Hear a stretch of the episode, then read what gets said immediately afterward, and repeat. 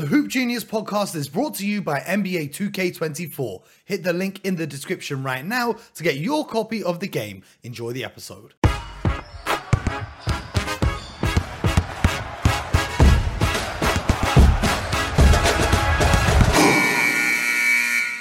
You know the vibes! Welcome back to another episode of the Hoop Genius podcast with myself, Mo Runcie, the one and only B J Armstrong.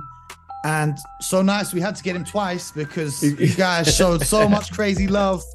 All the fans online, all the media. Salute to you guys. We posted. Mister Scott Perry is back with us today. B J, Scott, how you guys doing?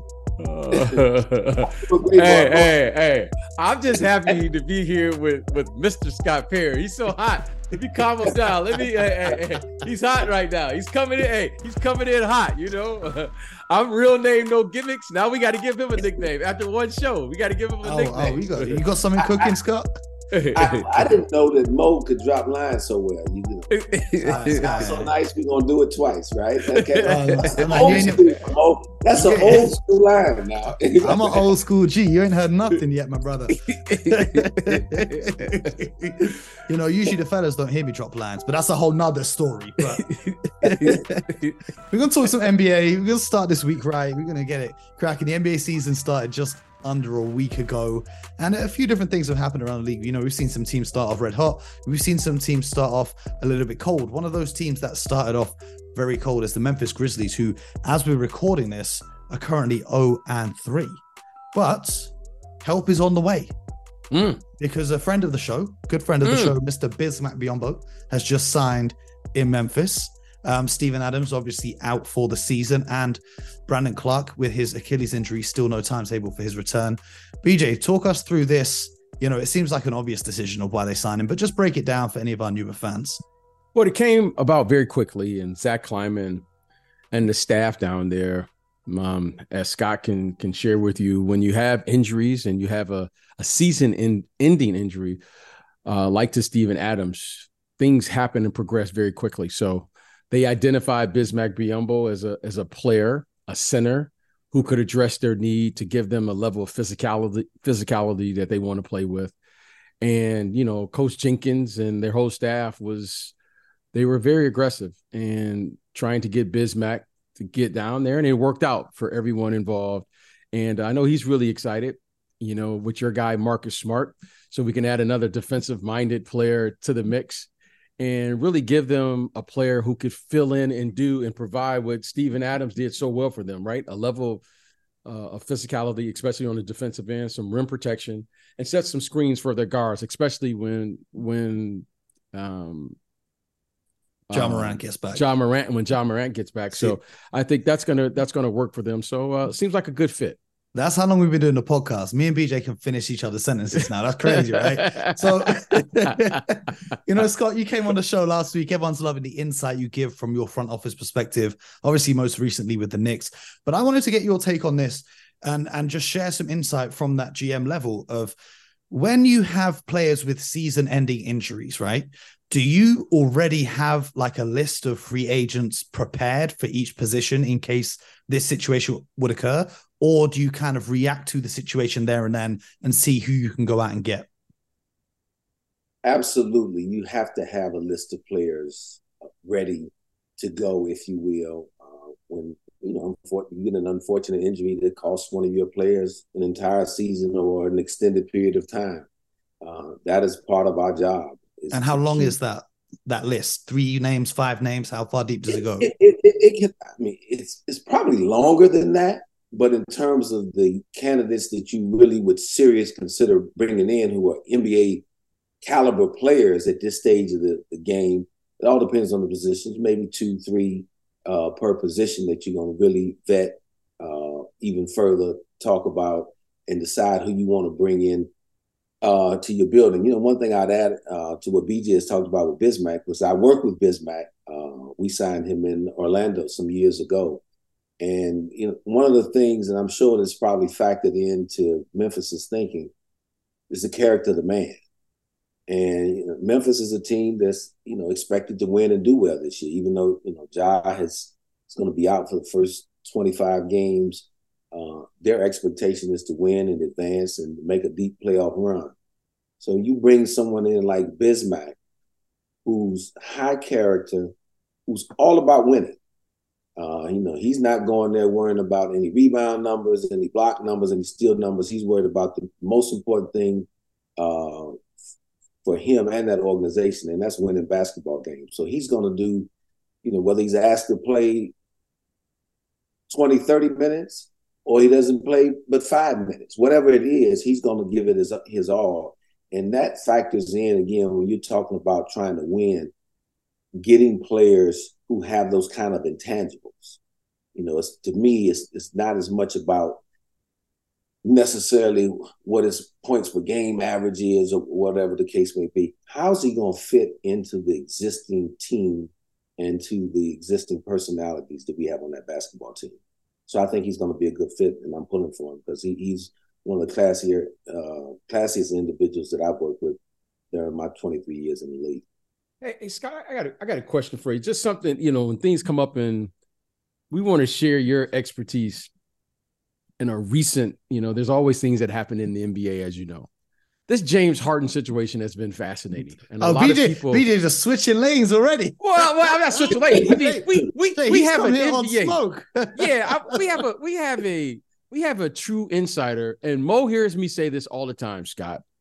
Roster construction is a real talent. And we have someone who has twenty years plus experience and understanding. You know, when you watch the game, you see the game, and you, but there's a real art to it. Now you have a situation like a James Harden, and I want to get an insider's perspective on this situation and what that would look like from an executive's viewpoint. Like, tell me, talk me through, Scott, how possibly you would look at this situation if, you know, you were the general manager of, you know, the Philadelphia seventy-sixers? I think it starts at the very beginning, guys. Um, whenever you sign someone, draft someone, uh, trade for someone to bring them into your building, I think it's incumbent upon leadership, and I mean the leadership, whether president, general manager, coach, and head coach, to be able to establish and direct, honest, and open communication with all of your players, not just a select few, not just the guys who are quote-unquote the stars, but one through fifteen, that you got to have a, a policy that your door is open, that if a player has anything that's bothering him, he needs to be able to come and talk to you. Because if something is bothering me, I'm going to want to go talk to that player. And, you know, there's a saying I like to say all the time, we can agree to disagree sometime. But I think when you treat people fairly and honestly, even when they may not like what you have to say from time to time, but as long as you're consistent and honest and upfront with them, they will respect that. And I and that's what has been my experience throughout my entire life, really, but for sure my entire thirty-six years in basketball, thirteen as a college coach and twenty-three as in the N B A. Uh, that was something that I always held dear to uh, to me, was the relationships. You know, you sometimes you hear about executives, you know, not wanting to get too close to players, or, or, or because you're gonna have to do some. You know, you may have to trade them one day, or they mm-hmm. may be benched one day. But you can't be afraid of that. I, t- in my opinion, it makes it easier to deliver tougher news when I got a stronger relationship with someone. And so I think that's what's. You know, I you know I know there's a history there uh, in uh, Philadelphia between Darryl and, and James Harden. I don't, other you know, because they work together in mm-hmm. Houston. I don't know what their day to day relationship has been like uh, over time. So that's, you know, obviously something that, you know, James feels, you know, strongly that something went awry. I don't you know I haven't heard much from Darryl what he believes. But I think if I was to be parachuted in there today um, and tasked with trying to take that over, I'd have to get a, a sit down with James, and we'd have to be communicating on a daily basis so that we both, it, it's a tough situation, but let's figure out man to man how we can make this situation work, at least in the short term, until we can figure out something that's amenable to both of us, whether that be a trade or, or even him stand uh, stand the year and, fin- and finishing out the season. So uh, that's how I look at the situation. So with what we've seen, the two, Darryl Morey and James Harden, were obviously very close. I mean, when James Harden got traded to the Philadelphia seventy-sixers, Darryl Morey was literally waiting for him on the runway to hug him when he got off the plane. I've never seen anything like it. I've never seen a relationship between a general manager and a player quite that close. In fact, I don't even think when I'm flying back to the U K, none of my friends are waiting for me on the runway. Even girls are not waiting for me on the runway. Only airport security is waiting for me on the runway when I'm coming back from California. You know what I'm talking about. But I digress. They were obviously very close. James Harden on his last contract took somewhat of a pay cut to facilitate the signing of P J Tucker and, you know, some other players to extend the depth of the Sixers. And what James Harden came out this summer and said is, quote, word for word, Darryl Morey is a liar. I will not play for an organization that employs Darryl Morey. And what has been believed, I don't I don't know the insides and outsides because I've not spoken to either party, but that James Harden was promised an extension, a max extension, and he was not given it after the season. And he feels like he was lied to. Now, my question is this. If you're Joel Embiid, I understand you want to sit back and wait to see how this all figures out before you make your next move. But if your teammate, James Harden, has come along and said, I will not play for an organization that employs Darryl Morey. And as James, uh, as Joel Embiid, you're in your prime, you're trying to go get a championship. Would you not simply just go to the ownership group and say, fire Darryl Morey because we're going to need James Harden on this run to the championship? All that contract stuff we can figure out after the season. But we, I'm in my prime. I've been injured a lot in my career. I don't get that many chances to make a deep run. You know, the East, there's the Celtics and the Bucks. Injuries could happen to either of them, and then it's wide open for us. If you're Joel Embiid, would you not do that? Instead, what have we seen? Season opener against Milwaukee. He's walking up and down. He's showing a lack of effort on defense. I don't know if you guys saw that touch pass where he just... It was like he was playing volleyball. He just batted the ball away. That led to a transition three-pointer for Jay Crowder. And then in the game against, was, was it the Raptors the other night? While the team was warming up on the court, he's in the locker room tweeting about the boxing. So at some point in all of this, my question is, does Joel Embiid not have some responsibility? Because as the face of the franchise, he has some leverage to be able to go to ownership and say, look, I don't care what their dispute is. I need James playing, or I need a trade so that we can get more depth or other players in our squad. Does he not have that responsibility? What's your take on that? I think that's a very tough uh, dynamic, uh, to put it forthright and, and, and straightforward. Um, Joel Embiid's first responsibility is to make sure Joel Embiid is ready to play eighty-two games if possible. Well, well, this is game three and he's resting.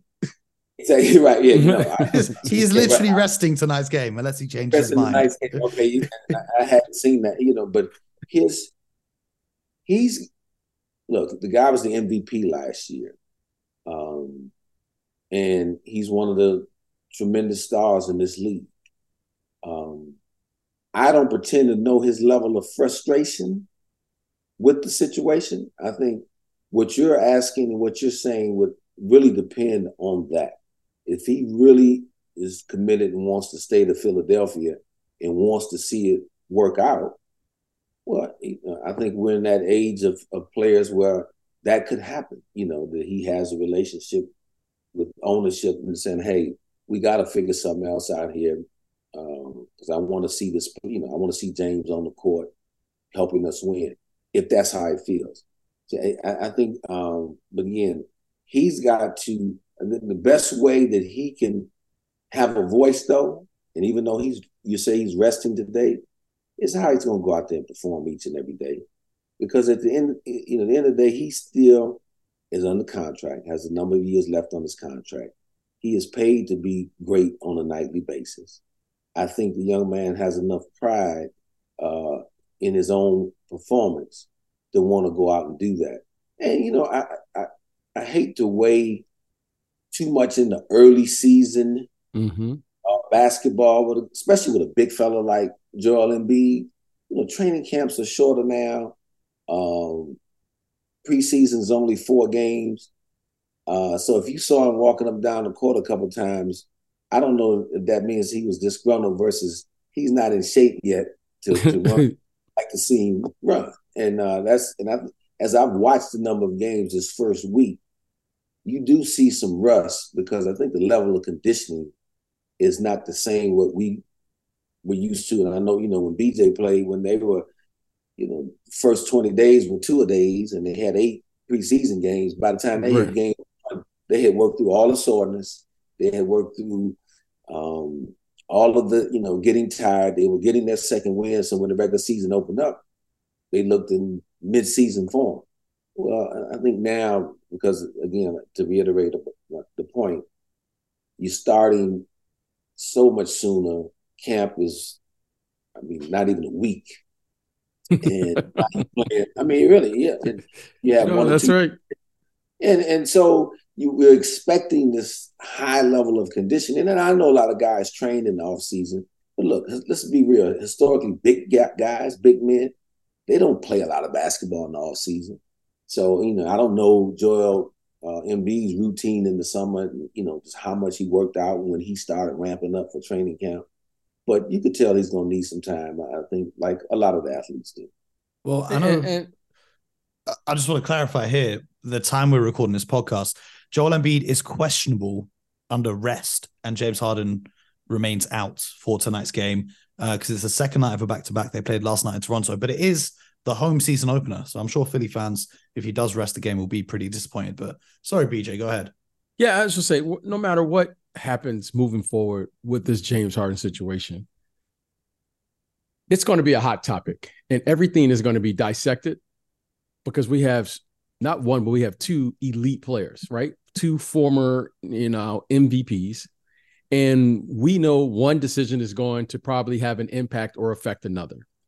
And it's going to be interesting to see how this plays out. However, you know, Joel Embiid, if he doesn't say anything, we're just going to run with that. If he says something, what does that really mean? And whatever Joel Embiid does, you know, because he is one of the elite trollers in the N B A. Okay, you know, a, a year or two ago, that would have been really funny. Joel is in the locker room. Ha ha, that's just Joel. Now, it's like, well, he's not interested. What does that mean? What is he saying? So the media is going to have fun with this.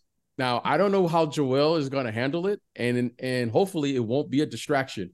However, in the media in Philadelphia, on the national level, it's going to play itself out, and it's going to be a hot topic. And I don't think I don't think the, the Sixers organization is going to be able to avoid it. Certainly the players involved. And at somehow, you know, as it always happens, it will be resolved at some point. Well, one player who's not distracted by any of this is B J. Do you remember my pick for most improved player? Yeah, what did you say? Tyrese Maxey. Oh, yes. thirty-one, eight, and four in the opener. He had thirty-four, seven, and six last night. He's looking like an all-star. So my question Great. is, you know, given that he's playing at this level as the primary guard, if there is a way to get James Harden back playing for the Sixers, do you really want to disrupt that? And how will that dynamic be? Because now you're going to throw in a guy who takes up the ball most yeah. of the time he's on the court. Well, I what want to say this. Like? Yeah, I want to say this. You know, playing couch now executive. One of the things I would love to see now in the absence of James Harden is now I get a chance to look in real time to see what I may need to replace him. And that way, I'm going to give the ball to Tyrese Maxey to see who and what he's going to be. Because he's always been interesting to me, Mo. And as you know, I've been saying this now for over a year. I think Tyrese Maxey was the key last year. And Tyrese Maxey, again, is going to be the key because of the of his ability to play downhill as a lead guard in this league. So even though James Harden isn't playing, okay, you can't take this away from James Harden. He led the league last year in assists as the point guard of that team. And he went through about a fifteen or twenty game stretch last year, Mo, where he was playing exceptionally well. You could have argued that the Sixers were the best team in the Eastern Conference. for about fifteen did. to twenty yep. games yep. when he played. But now, if we know that we're going to move forward without James Harden, let's say that is the decision. I get a chance now to give, you know, uh, uh, what's the name? Tyrese Maxey. The, the, Tyrese Maxey, the basketball. Give him the ball. Let him see. Let him see who he is, what he is, and then you try to fill that in. If in fact you know that James Harden isn't coming back. Scott, what do you look at when you see this roster now? Um, if the if it's confirmed that James Harden isn't going to play for them again, and you're not going to get a star player in return for James Harden, which I think is what Darryl Morey is holding out for. You know, he took his time uh, previously when he traded Ben Simmons, and it looks like he's going to do the same thing again. But if you're looking at just kind of role players that you want, what kind of guys would you be looking at? In what positions, what kind of roles would they be playing on the court to surround Embiid and Maxey and even Tobias Harris? I think they need a, a wing guy with some size who can be a versatile defender, uh, score a little bit, but he's not going to be relied upon to be a heavy scorer. You mentioned Joel Embiid, Tyrese Maxey, one, two, and Tobias Harris, who's a true pro. You know, he's, I think with Nick Nurse and the way he's going to uh, run his offense, he's going to be able to give you eighteen a night uh, because just how he plays in, in a pretty efficient eighteen a night. So I just think you need some versatility uh, defensively. defensively. Uh, you can always add another guy who can maybe make a shot from three-point range, uh, to B J's point, with a guy like Maxey who can get downhill, who's going to draw a lot of help defense. So to have a, an additional player out there who can knock down an open shot uh, would be very helpful to their team. Uh, but, you know, look, Philadelphia is a very tough town. Uh, I think those guys, those versatile wing type guys who are tough, highly competitive, fit in that building, fit with that team, fit with that community, and could be helpful to them. I mean, obviously, I think that would be more helpful than having a player who's not playing and who uh, really doesn't want to be there right now. So you've got to just make the best of it that you can right now. And, um, and, and from all signs, it just appears to me that you've just got one team out there who has expressed interest in him. Now, does that change? I'm not sure. But as of right now, uh, you know, that one team uh, being the Clippers, you know, if I'm them, I think they're handling it right, just kind of sitting back and knowing that this as each day goes by, nobody else appears on the map in terms of being interested in trading for James Harden. Either they're going to have to send him there or have a guy not play much at all for him this year. And, I, and you definitely don't want that to happen if you're Philadelphia. Absolutely. Uh, it's going to be interesting to see how that all pans out with the James Harden saga, and if even anything happens, you know, because they're under no obligation to trade him. They can just make him sit till the end of the season. And there's the C B A rules that he has to report to the team. Otherwise, he won't be able to sign a professional basketball contract anywhere else. And the Sixers can block that from happening. So I think at some point he's either going to have to play um, because it doesn't look like anyone's willing to give up much of anything. I do think, you know, the one thing that Darryl Morey has in his head is, you know, injuries happen all the time, and not to prey on a team who has an injured player, but, you know, if there is a team out there who needs a lead guard or a ball handler or someone who can uh, dime the ball to their teammates, he may just be waiting for situations like that to unfold where he can then use that leverage to go and ship him off elsewhere. But around the rest of the N B A, as we've gotten started this week, you know, they... Uh... Can I oh, go ahead. One little point to that, though. You know, that can be a little dangerous when you're waiting on someone to get hurt or someone, you know, to need a point guard. Because you got to remember, too, with James Harden, he's not just, you know, your run-of-the-mill talent. Here's a guy who's been a multi, multi-year all-star who's always had the ball in his hands. And he's in a contract year. So all those things factor in when you're thinking about acquiring a, a guy like this. So um, that limits the teams right away. And I don't know, even if somebody, you know, unless they lose a guy who plays a lot like him, and how many teams have that? Not many. Um, I don't know that much more opens up because, again, I talked about it in the beginning of the show.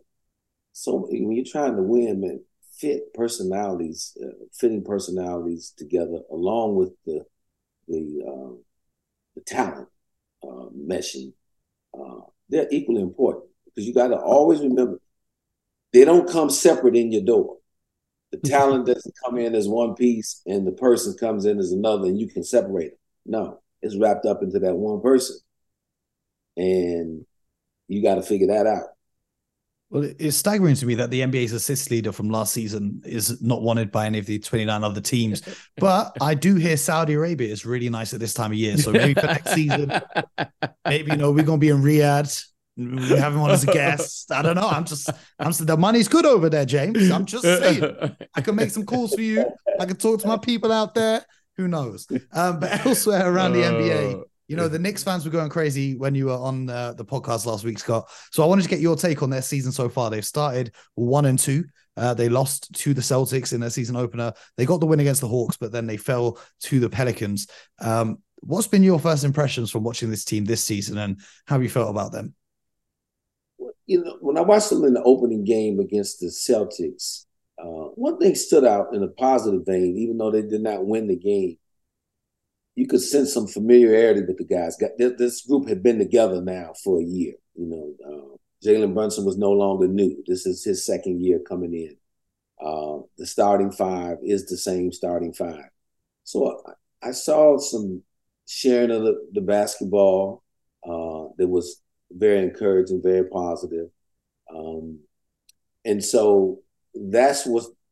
That has to continue to be something that they get better at, because they know each other um, better this year. And they, they only have one new player with it. Basically, they switched out um, Obi Toppin for Dante DiVincenzo. Now, I think they're smaller in the second unit as a result of that change out. So how they're going to work through that, um, you know, how much is Josh Hart going to play back up for versus R J Barrett going to play back up for? Those will be things to to to look out for moving forward. Um, you know, they go on and get – anytime you get a road win in the N B A, it's big. Uh, thought they shot the ball very well, played well um, in that game to get that win, and then went on a back-to-back to a Pelicans team that uh, early on, even though they, they didn't look as good in the preseason, but since the regular season has started, I think they're really starting to come together. And, you know, Zion Williamson is that force of nature, and that was their home opener, I believe. So uh, those games are always tough to play when you go to play someone in, the, in their home opener. Uh, but I'm going to be watching yeah. closely to see, just again, how that familiarity, how much that's going to help them this year. And then also want to see the level of improvement. You know, R J Barrett is just twenty-three years uh, old now. So what kind of jump is he going to make? Um, Jalen Brunson had a fantastic year, first year in New York. I mean, you couldn't have uh, written a better script for him or the team. But now, this will be his first year now, uh, even though it's the second year, but his first year of being kind of the main guy on the scouting report. And B J mm-hmm. can tell you, that's a little bit, that's different. You know, last year, coming over from Dallas, you know, Luka Doncic was the man. Well, when he came over in the point guard position last year, so people didn't really know, you know, how he was going to do in that role, how they should defend him in that role. Again, like I said, he exploded, played terrific. But now, all this season, he, you know, he's going to be uh, more than likely the first name teams are talking about, how we want to defend and how we want to stop. So how does he respond to that?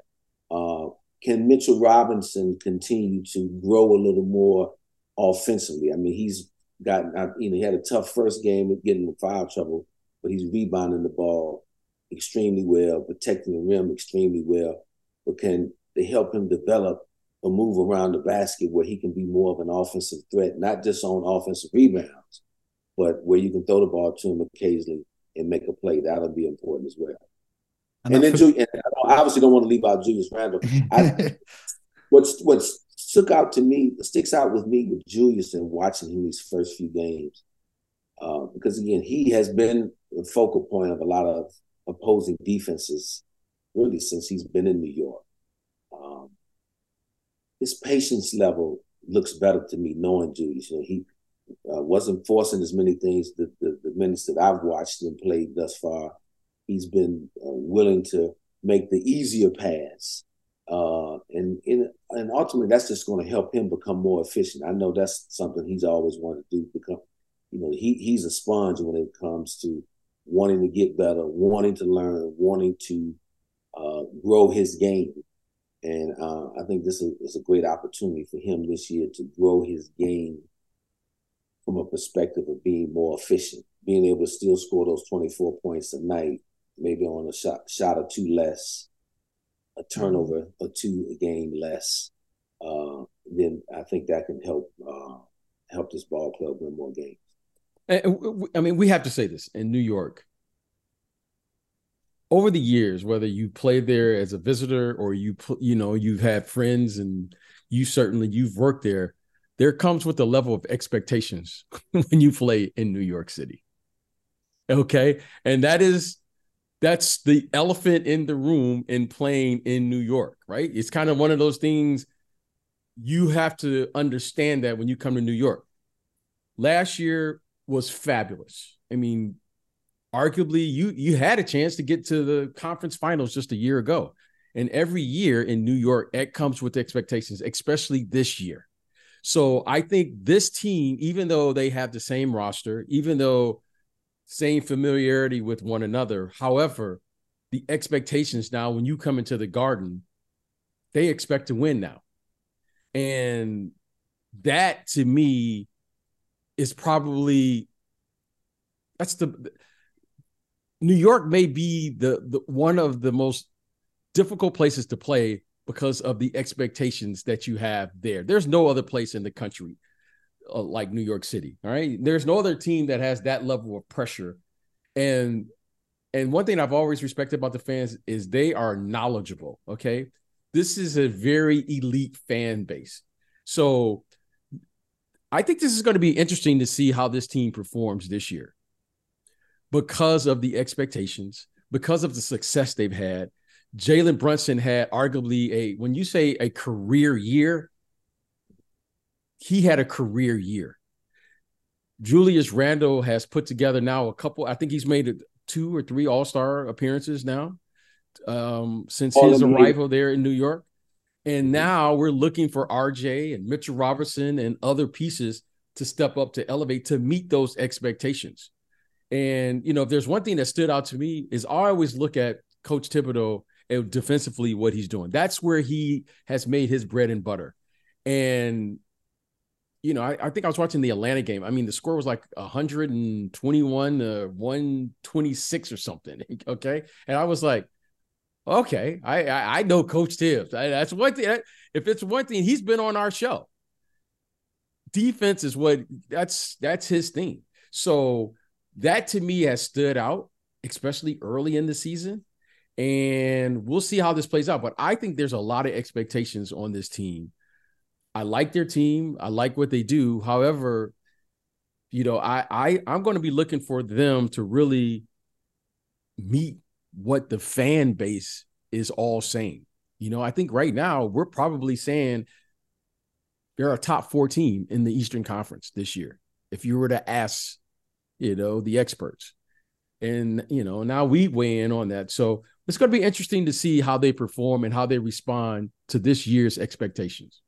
Yeah, just to go back to Scott's point on familiarity, the swap in Obi Toppin and Dante DiVincenzo essentially in the roster. Um, it's great because Dante already has the familiarity from Villanova playing with Josh Hart and Jalen Brunson. But what I wanted to ask, you know, to B J's other point about um, the fan base, how much does that affect your job when you were working in the Knicks front office versus when you were working in other stops around the league? Because we saw in recent years, Knicks fans going absolutely crazy. I don't know if you guys, because I know you guys ain't up on the TikToks and the Instagrams like I am, but you see the fans outside screaming bing bong and all those viral videos. Does that filter through to the front office? Do you guys keep an eye on, like, is it a, that much more pressure than everywhere else you worked in the league? Look, you obviously know it because, again, and B J made the point, and I said this, and I learned it very quickly going to New York. Not only are they extremely passionate, but they're very knowledgeable basketball base. Yes. And I and, and when, in my first couple of years there, I lived in the city. So uh, anytime I've run into a lot of New Yorkers, and they had no problem stopping me and telling me exactly see what's going on. So, and I enjoyed it. I, I, I really did. And I really embraced that uh, about that place, because uh, um, didn't quite have that anywhere else. Not to say that there's not, you know, there's extremely passionate fans. You know, I worked in Detroit a long time, and that's my hometown, but that's, I, I knew a lot of people there. I knew everybody, but just strangers that I didn't know, um, that just, you know, felt like they were, you know, they're, they're a real part of it. And so, yeah, you hear all of the quote unquote noise and commentary, if you will. I mean, you can't help but hear it, see it, feel it. But at the end of the day, you can't uh, allow it to uh, deter you from doing your, doing your job and doing what you feel is best to build a basketball team. And um, and so that's what, um, personally, I, I always felt and I always thought, and I would, you know, just, you know, pivot in my thinking, just do the, what I believe, you know, is going to be the right thing for this team to help this team get better, because uh, we all want to win. You know, the New York fan base has been, they, they've been dying for a champion since nineteen seventy-three. Uh, you know, it was the fifty years. And they're going to let you know about it. Wherever you go, they're going to let you know about it. They're going to let you know about it. And that's what, you know, uh, Clyde and those guys are still big stars today. Right. Because they are the last champion. And uh, and that means something. And uh, people are just thirsting for that uh, to happen. So, you know, hopefully for them, uh, this season could be another building block towards getting there. And to B J's point, expectations will be high. We we went to the second round. We lost to the eventual Eastern Conference champion in the Miami Heat. So, uh, and I'm, and I'm sure, you know, the guys themselves are going to, you know, have high expectations of themselves. That's what, you know, people, uh, I'm sure they realize it, or they should at least. You know, you got a lot of competitive guys on that basketball team that want to and believe in themselves, but want to go as far as they can. So I'm sure they're all going to be working as hard as they can to get there. And it's going to be interesting watching the journey. Now, we got to talk about Detroit, seeing as we got both mm. of you guys on the show. We got to talk about how they've started off real impressive start of season. You know, Cade Cunningham returning from his injury and playing sensational basketball. Jalen Duren, absolutely electric. You know, for he's younger than most rookies that were drafted this year, and yet he's already had a year experience in the league. He, of course, came to Detroit through that trade involving Kemba Walker and the New York Knicks uh, when you were there, I believe. Was that to make some cap space for um, the Jalen Brunson signing? I can't remember. But how excited are you guys for Detroit basketball this season, given the first couple of games that you've seen, picked up a couple of wins? And I'm enjoying watching them. They're one of my favorite league pass teams right now. Well, I'll go first. And, uh, oh, because if you if you let B J go, he's never going to stop. Yeah, no, no. I know, but, but yeah, I want to get. I, I want them to get back where I can hear Mason through the television yelling Detroit basketball. They can go live all the way. But no, I I really like what they're doing in terms of the talent that they brought into that building. Uh, love Jalen Duren. You mentioned him. Loved him coming out in the draft. Um, personally, was a big fan of his. Um, you know, Cade Cunningham, and B J and I have talked a lot about him. Yes, uh, we have. We've had we, we, we've had our back and forth debates on, on Cade. Uh, but Cade has good size. He's got a good basketball I Q, good feel for how to play.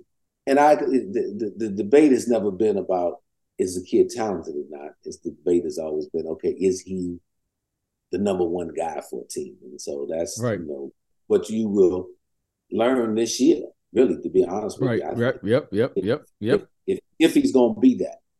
Um, so, I, but I, you know, I, I love the kid, uh, Osoro Thompson, that they drafted oh. this year. But I, I, I uh, remember going to see him play um, at the uh, Overtime Elite um, gym down in Atlanta. He and his brother, um, superior athletes. Um, you know, I heard, I heard someone say, I don't know if you'll like this or not, but Osoro Thompson is a wing version of Ben Wallace with what he's been doing so far, being able to contribute on the boards, blocking shot. I don't know if you like that comparison, because I know that's a personal connection for you. I, yeah, that, yeah that, I don't want to jump that quickly to him. Ben, Ben's a four-time defensive player of the year. Now, yeah, that's Big Ben. That, that's, uh, I agree with you, Scott. I agree I, with you, Scott. I, I, I, yeah, I don't want Big Ben calling me up after he sees this podcast saying, Scott P, what are you talking about? I'm, I'm just saying what I heard. yeah, no, no, no. But uh, no, but I think uh, it's clear already that he is willing to take on the challenge to match up with anybody, especially on the perimeter. But, I mean, he'll value you inside if he gets switched on to a bigger person uh, defensively. So he has the makings of, to, to become a, an elite defender in this league. Uh, I think it's no secret he needs to improve his perimeter shooting. But I don't worry about that at this early stage of the game, mm-hmm. because he's going to get better with that with time and reps. Uh, all my sources tell me how much he loves being in the gym and how much he loves to work. So I think that he's a very, um, you know, he has a very bright future. I think the one to watch for them this year, and again, I was a big fan of his when he was coming out as well too, is, is Jaden Ivey. Jaden right. Ivey, um, another elite athlete at the at the guard position. Um, he's, uh, I don't know what you want to call him, one and a half. Or, Well, they've got him as the sixth man right now. So. No, no, they're playing yes. him, but he started all he started all year, last year. Yeah, mm-hmm. but um, how he develops this year under Monty Williams would be important too, um, because the thing about it, if they all hit and become good, it's going to be hard to retain them all. That's the, oh, why you talking myself. about the business of basketball? Let's start exactly, exactly. why you got, but, hey, hey, but, hey. That, but that's a good problem to have, though. Yeah, so great problem. That's a to good. Have. That's a that's a good problem to have. So I hope for uh, Troy Weaver and, and and the Pistons and Tom Gores and that group that uh, that that is the the problem that they're faced with, you know, couple years from now. So, uh, but I, I'm excited to, to watch him. I enjoy watching them play because they're not going to cheat you on effort and energy, and uh, they're still making their way around the track. Um, you know, one, two years around the track, and then you, you watch out. You know, you better you better get them now while they're still right. trying to get some experience, because I well, think they're definitely up and coming team. But, you know, I, I I have to chime in on my my Detroit Pistons, you know, our Detroit Pistons, you know, Scott Perry and I grew up. Yeah, your, grew up your Detroit the, Pistons. Yeah, yeah, yeah, these are. Uh, now, since Scott Perry and Joe Dumars and these guys, you went to six, was it six conference finals you guys went yeah, we there? went to six, six straight conference straight conference finals, finals Mo, yeah, and for our fan too. base, without a max player, without yeah. a max player, okay.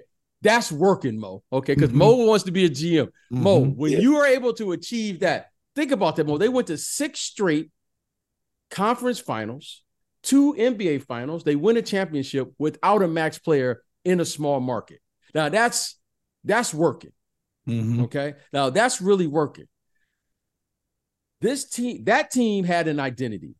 Clearly, they had a lot of talent, because you got to have talent. But they had an identity, and their identity was toughness. That team was tough, led by Ben Wallace on the defensive end, Rasheed Wallace, Chauncey Billups, Rip Hamilton, so forth and so on. This is the first time, Scott, that I think I can say this. They have their bigs, in particular, Isaiah Stewart. We refer to him now as Beef Stew. And then Jalen Duren. We've given him a new nickname, Scott. He's What's the that? Sledgehammer. He's the big yo. we've, we've given him a new nickname. Okay. We have an identity now in Detroit for the first time. They'll, those two bigs play a brand of basketball that refers back to the yesterday era. They are big, they're physical, and they're going to fight for every play. Did you see Beef Stew offering out. Who was who was he offering out to a fight? But it was like Washington. Yeah, P J the Washington, most yeah. casual. Because you know, usually when you want to fight someone, you're like, sure, you're like, oh, no, no, we're no, gonna no, go outside. Is, he just looks at me and goes, is, yeah, let's go. Like, and, and they get into they now those two, and then this young kid. Okay, this kid Osoro Thompson. Mm-hmm. You know what I love about him, Scott, is you you alluded to it. He's he he's not a great shooter or a good shooter right now, but he can, can he contributes to the game right now and plays a winning brand of basketball by all of the little things. That kid is going to be he's a terrific defender. He looks like he's going to be an all N B A defensive player, maybe even this year at some point because of he takes on the he takes on an assignment every single game. And we don't know about Cade and the, the some of the other guys, Jaden Ivey and those guys. However, they have an identity now. And that's what I love about them. And those two, for the first time, is a brand of basketball that you say, that's a Piston brand of basketball. I think that's going to be fun for them because they have three guys where defensively, that's kind of their game. Jalen Duren, Beef Stew, and this kid Thompson. And then if you can combine the other athletes and figure out how to score and do some other things, I think that gives them a chance. So I'm really excited about this team over their first three games. I know it's early, but I just love the physicality in which they bring. I mean, they've been in a tussle three straight games. I mean, there's been a little skirmish every game, and I love it. I you love need it. that when you're uh, the underdog. Oh, man, I love it. Oh, oh. See, that's spoken like a true Detroit. um, confrontation. They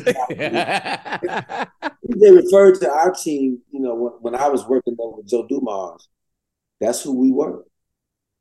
Now, win, lose, or draw, you know you were going to be in the battle.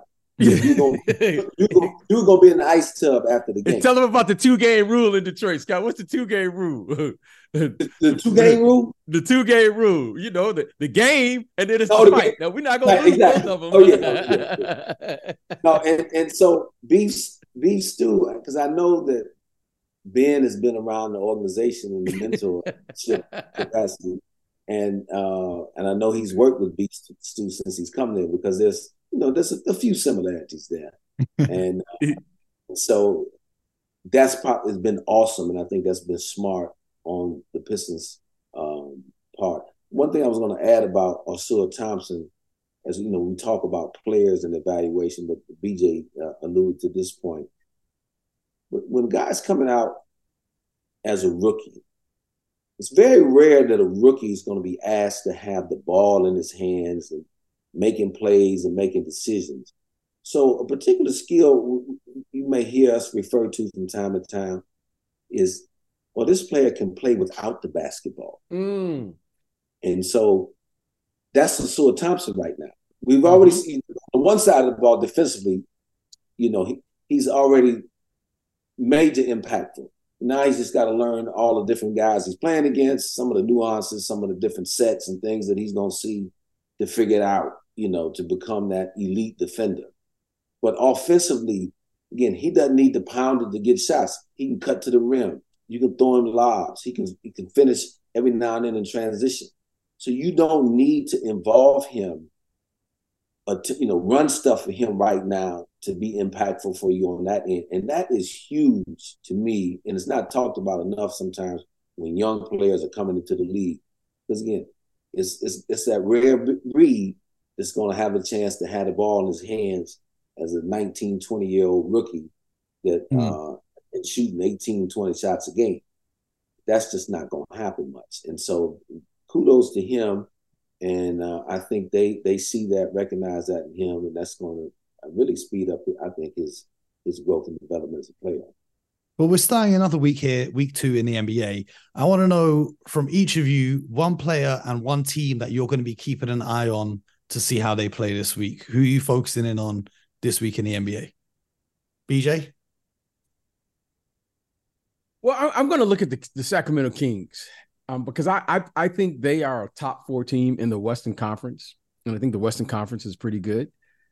But I'm going to be looking at De'Aaron Fox and the Sacramento Kings, because I thought they lost a critical game for them against the Golden State Warriors this past week.